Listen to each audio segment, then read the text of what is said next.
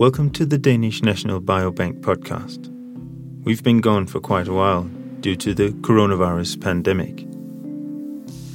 We return now, however, to give you this special series.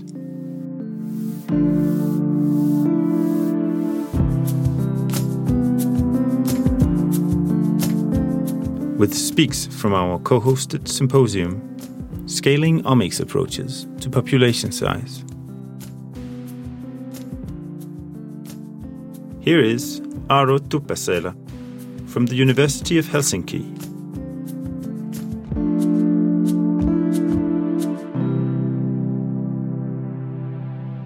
On the topic, does biobanking have room for ELSI debate anymore? Before I get started, I obviously want to uh, give a huge thanks to Lasse, Eva, and Kristen for all their great work. Uh, I am uh, very sorry that due to the COVID that we can't be there uh, right now to uh, have this PhD course as well as the symposium, but hopefully next year things will be a bit easier. Uh, just to clarify a bit, I'm a sociologist of science and technology, and I've had a very long term interest in biobanking. And I've been following biobanking really for about uh, 20 years or so.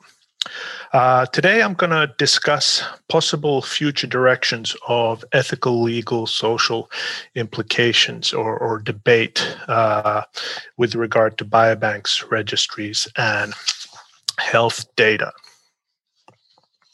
So, if this hasn't been sort of driven into your skulls quite yet, then let me try once again to do this. Uh, obviously, the Nordic countries have very unique resources when it comes to biomedical research. Uh, we have a lot of registers and biobanks uh, that serve as excellent research infrastructure for innovative research on health as well as welfare. We also have very similar systems in terms of the personal identification number, and Eva highlighted very nicely how this actually is very different in many countries, where you might have several different numbers depending on who you're uh, dealing with. Whereas in the Nordic countries, as you know, it's the one number that sort of follows you from uh, your clinic visit to the library to wherever you may be going. In addition to that, we have these long population based time series, which a number of the presentations uh, today and yesterday have touched upon uh, really nicely and highlighted how, how useful they are in studying uh, uh disease. And obviously, once more, we are known as the Nordic gold mine. And in addition, we also have a number, or have had during the past uh, 10, 15 years, a number of sort of uh, policies and uh, political sort of uh, attempts to integrate and develop interoperability between sort of biobanks and registries.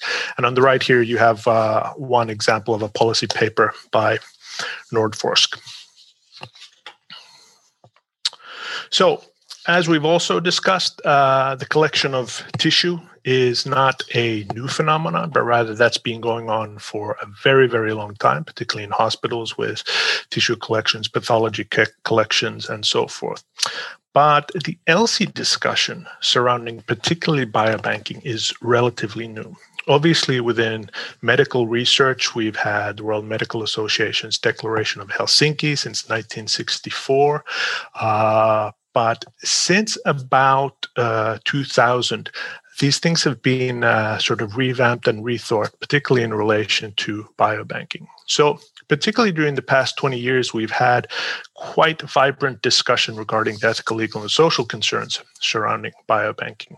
And I would argue that one of the reasons that this has taken place has to do with Iceland and the case of deCODE genetics.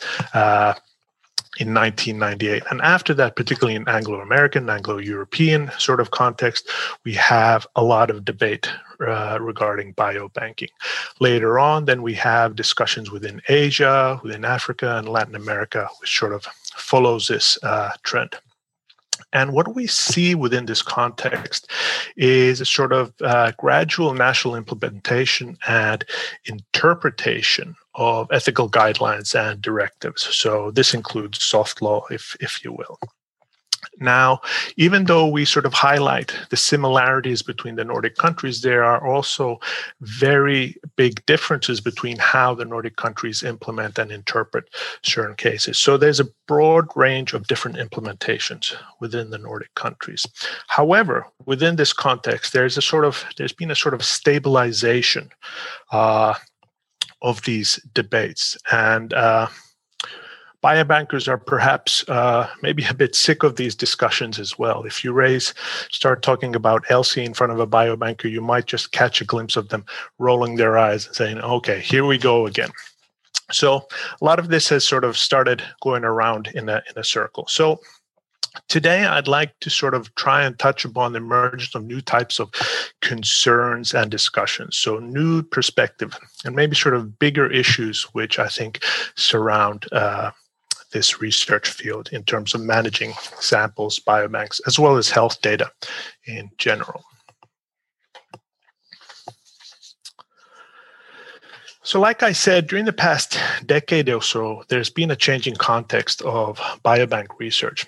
And I just pulled a quote from a uh, sort of report uh, on joint Nordic registers and biobanks, which came out, I think this is 2014, and this was also supported by Nordforsk. And in that, they say, uh, there should be in the Nordic countries support uh, for the development of technical solutions enabling secure transfer, storage, and access to research data across borders, possibly through the Nordic e infrastructure collaboration. They go on to say, uh, investigate the possibility of creating a unified data sharing facility in each country, such as the Danish solution for health data.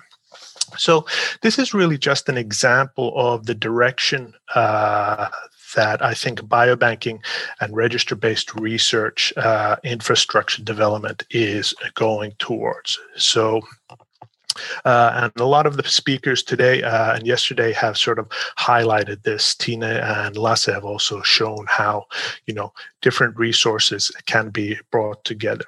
And I've sort of made bold, bolded the a number of words about transfer, access, movement across borders, and sharing to sort of think about, you know, how, how this thinking is starting to change. So instead of, you know, there being all these different silos that trying to facilitate easier access. And I think this is really key in terms of trying to think about the possible future uh, ethical uh, questions and debates that we are already facing, but will be facing in the future as well. And one of these ideas is this notion of a one stop shop.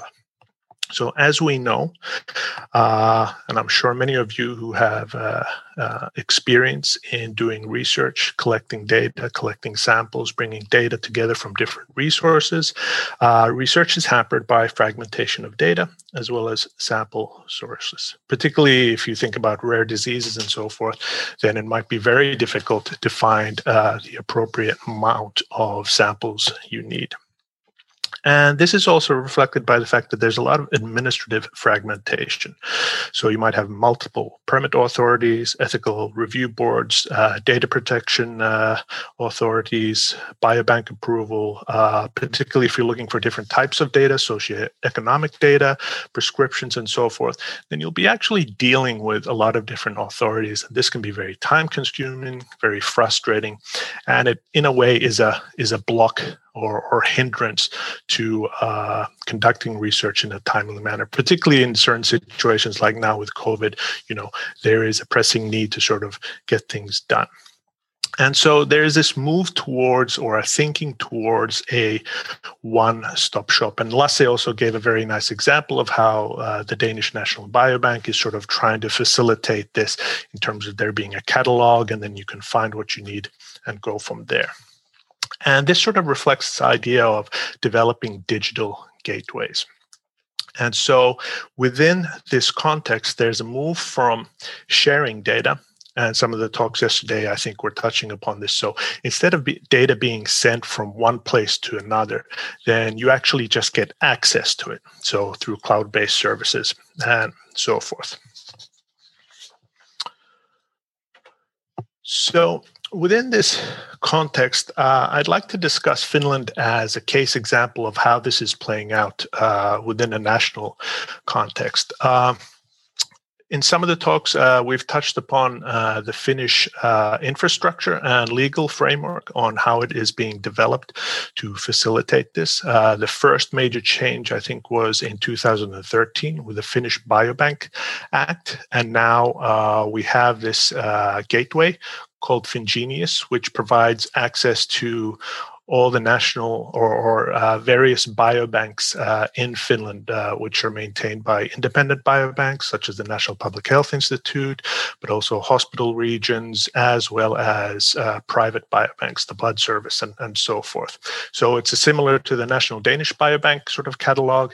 This is uh, our sort of gateway. Uh, in addition to that, uh, Mark Daly was talking about the FinnGen uh, project, which uh, started up in 2017, which is a major sort of public private partnership to try and uh, utilize all these resources for research and development. But most recently, we've had the Act on the Secondary Use of Health and Social Data, which was enacted last year. And as, as a result of that, uh, there was a setting up of the FinData Permit Authority, which started at the beginning of this year. So it's only been active for 11 months. And what FinData does is it promotes the secondary use of health and social data. It facilitates data permit processing and improves data protection for individuals.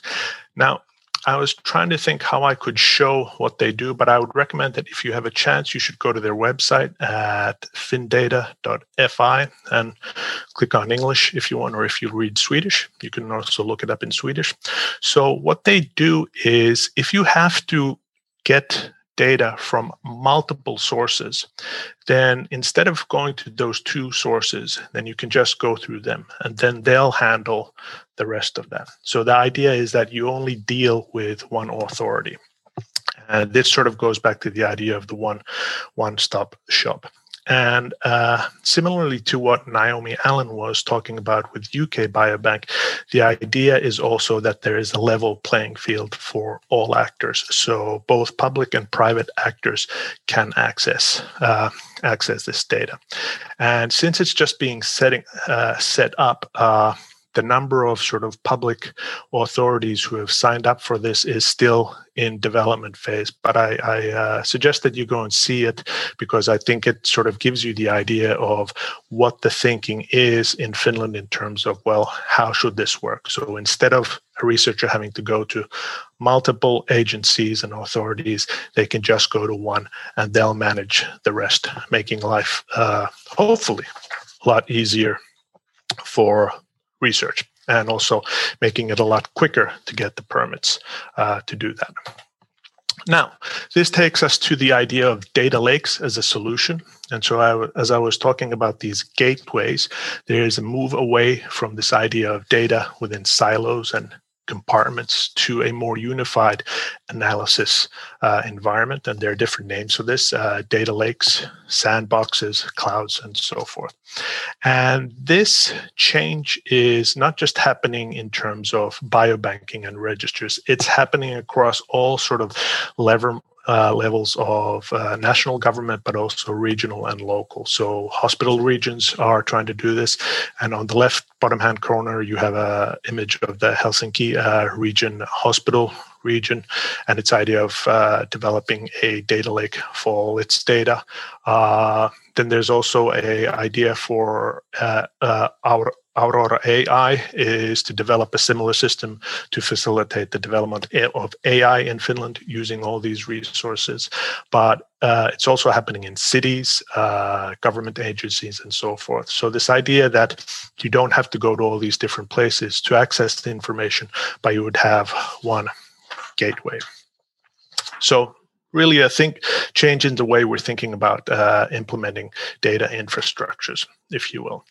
And in a sense, this sort of follows on from this idea as uh, national resources as a, f- a type of test bed or a platform for research and development and the development of national data ecosystems. And this is something that Finland is sort of quite keen on developing to compete with its neighboring countries, Sweden, Denmark, Norway, uh, and Iceland.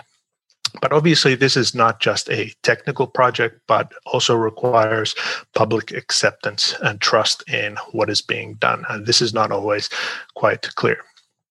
Uh, one of the problems with this is systemic changes like this are quite difficult to cover through informed consent. Obviously, if you're involved with patients themselves and you're doing research, that's one thing. But once that data is collected and it goes into databases and it sort of enters this larger national data ecosystem, it's kind of hard to describe that in, you know, one page informed consent system. So this brings me to my next slide and some of the new ELSI concerns, which I think are emerging through these or with regard to these changes.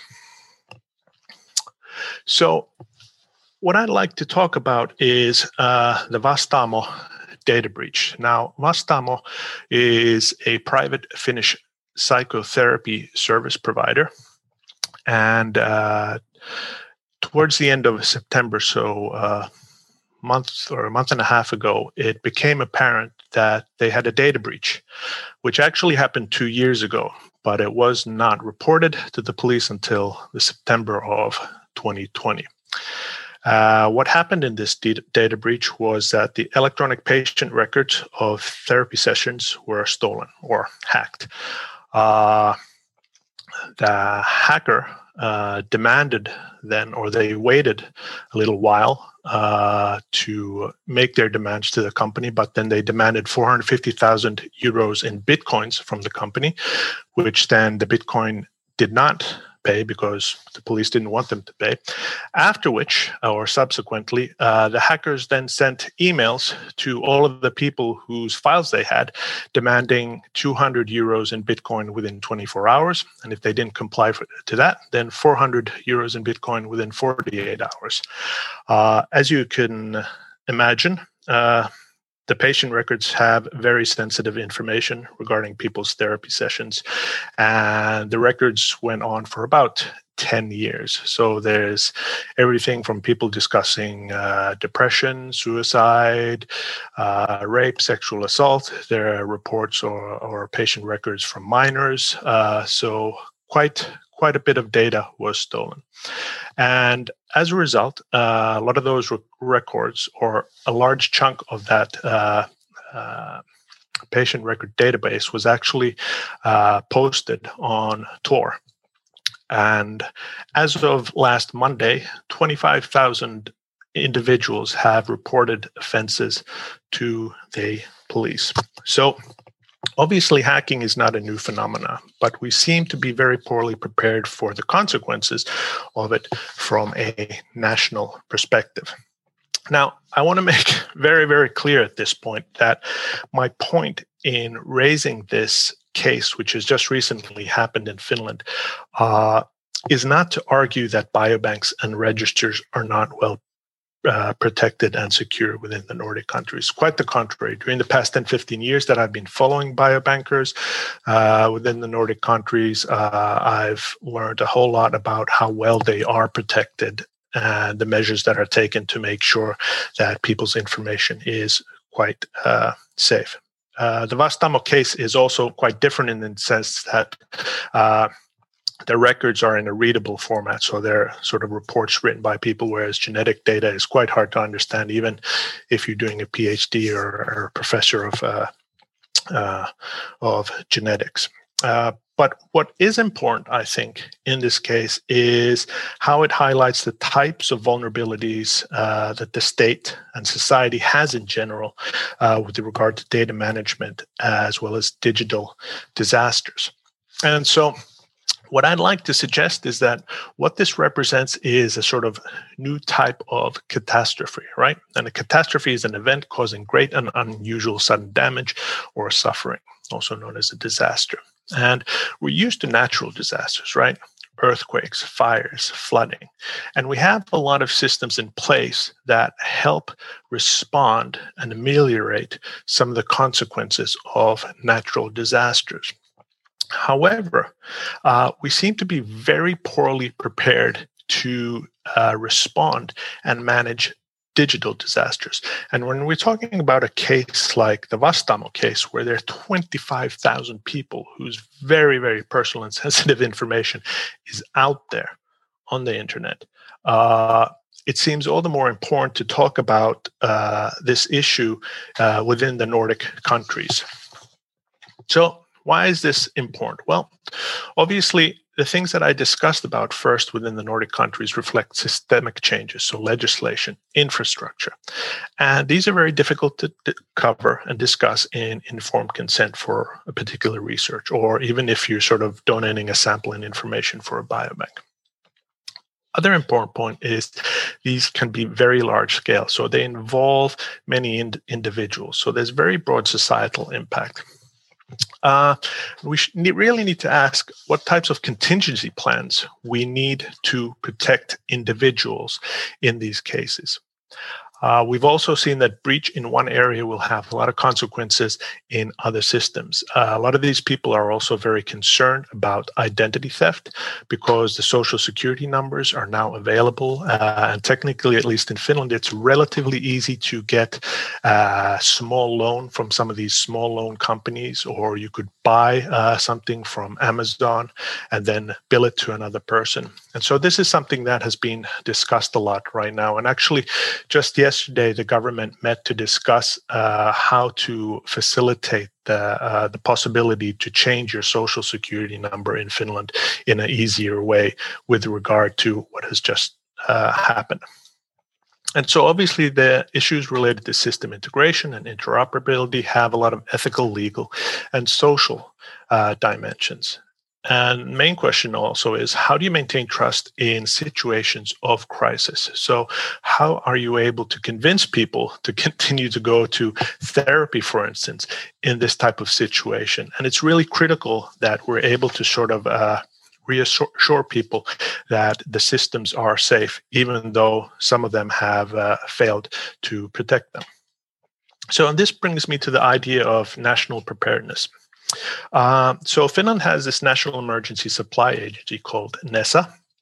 And the job of NESA is to maintain security of supply stockpiles. Now, uh, NESA has was formed after World War II, and they have a lot of stockpiles of various types of supplies, which we think are needed in case of crisis. And particularly, we were thinking about a war. So our neighbors to the east would attack, and we were thinking, well, what do we need in case of those? And for the first time since World War II, uh, uh, the stockpiles were opened during the COVID crisis because we were running out of face masks. So they opened them up. But it also showed that the sort of uh, emergency and crisis mentality and planning was focused on a military conflict. So nothing like COVID, and certainly nothing like uh, sort of a data data breach. They do, however, provide uh, services for backing up data, but not really to manage data breaches. And this sort of raises the issue of uh, we really need to better understand vulnerability and the consequences of data breaches. So, what does vulnerability mean in the digital age? And if you think about uh, these files uh, which have been leaked, uh, they really have an endless life, right? So, uh, something like if you've been there to discuss marital problems, then that file is now out there and you don't know how or when it might pop up again. Multiple people have access to it, and someone may try to blackmail you in the future with it. And so there's this constant sort of uncertainty which is over a lot of people's heads. And we don't really have a very good solution to how we manage this. So, just to sum up and finally discuss some of uh, the possible ELSI discussions and debates related to biobanking and registers, obviously there are trade offs. Uh, I think, and I myself would be a big proponent proponent of developing systems that accelerate research and development. And particularly, uh, COVID is one of those examples where we definitely need to have access to a lot of information and quite quickly. At the same time, there is a trade off in how uh, we are able to control data and who has access to it and how it might accidentally leak outside. And so, how do we facilitate debate and discussions on these top topics? Obviously, uh, informed consent is not very good for this, but we need some sort of uh, mechanism, social mechanism through which we discuss this.